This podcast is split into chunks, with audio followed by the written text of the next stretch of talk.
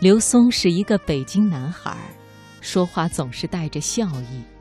如果不是坐在轮椅上，他的样子和一般的八零后阳光青年没有什么区别。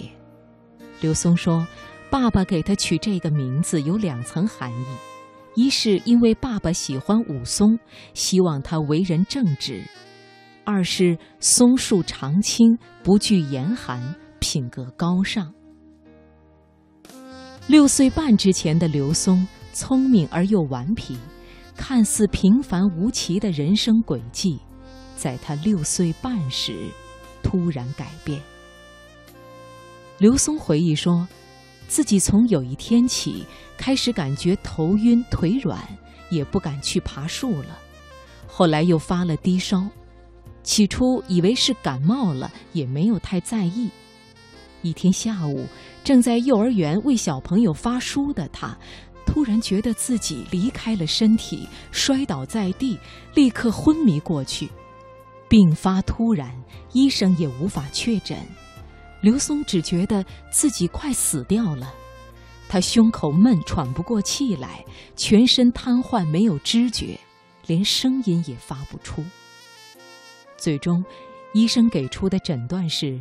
刘松患的是急性脊髓炎，这是当时万分之一的概率才会得的罕见病，不能手术，也没有特效药。从此，刘松奔走于各家医院，小小年纪就目睹了太多死亡。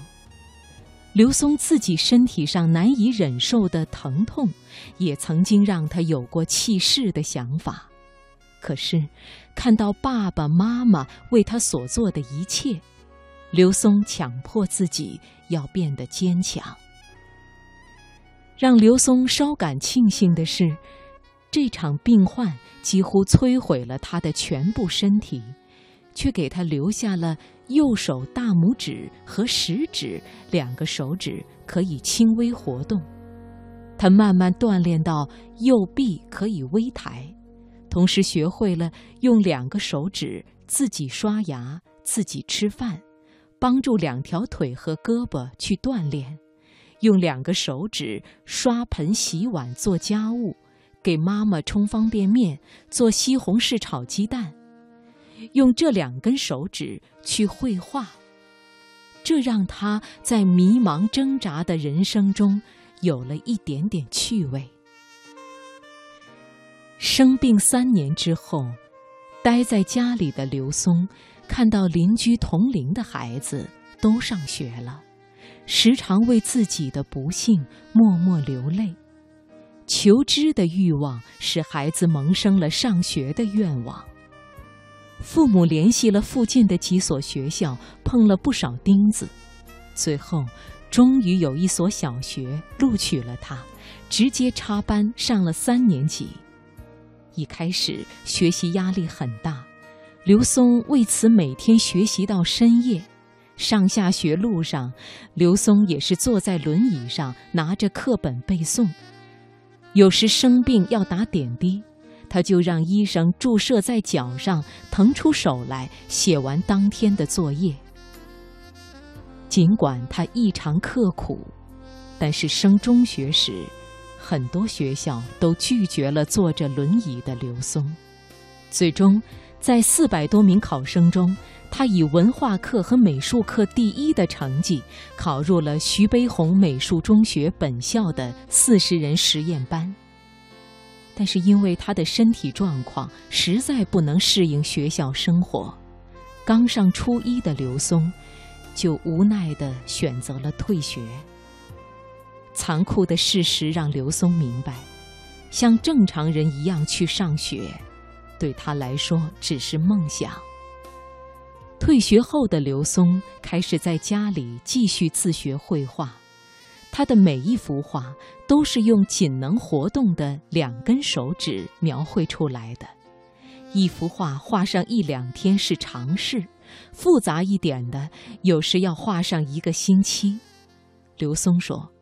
我坚持画画，就是希望走不出家门的我，同样可以有一个与外界交流的方式。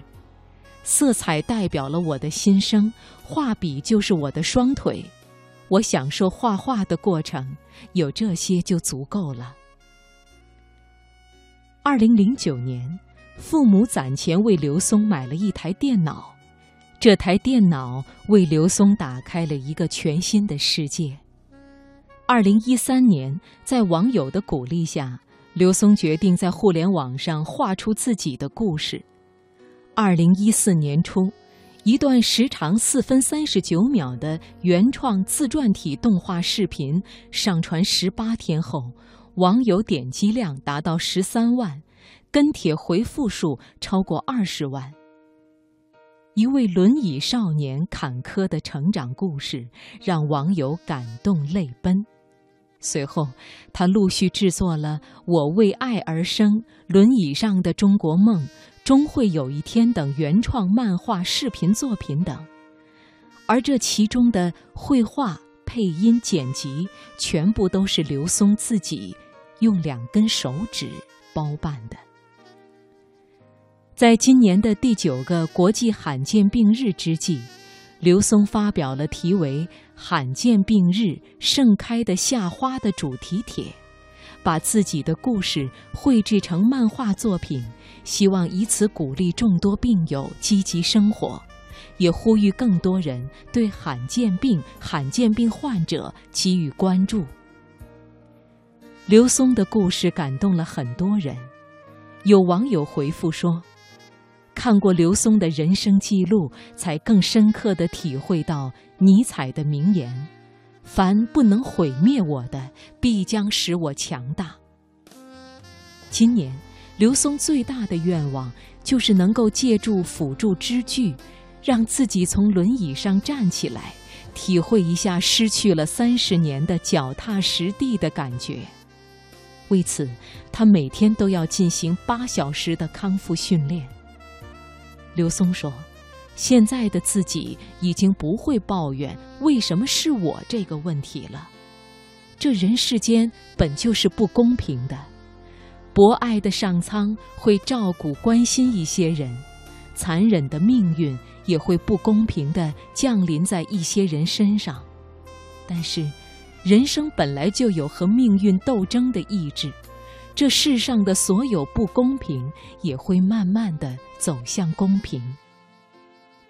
刘松说：“自己每天起床后都提醒自己做个正能量的人。没有人喜欢听别人不停的抱怨这个世界，生活其实没有那么糟糕，痛苦和快乐是一样会传染的。翅膀断了，心也要飞。我们其实都在寻梦的路上。”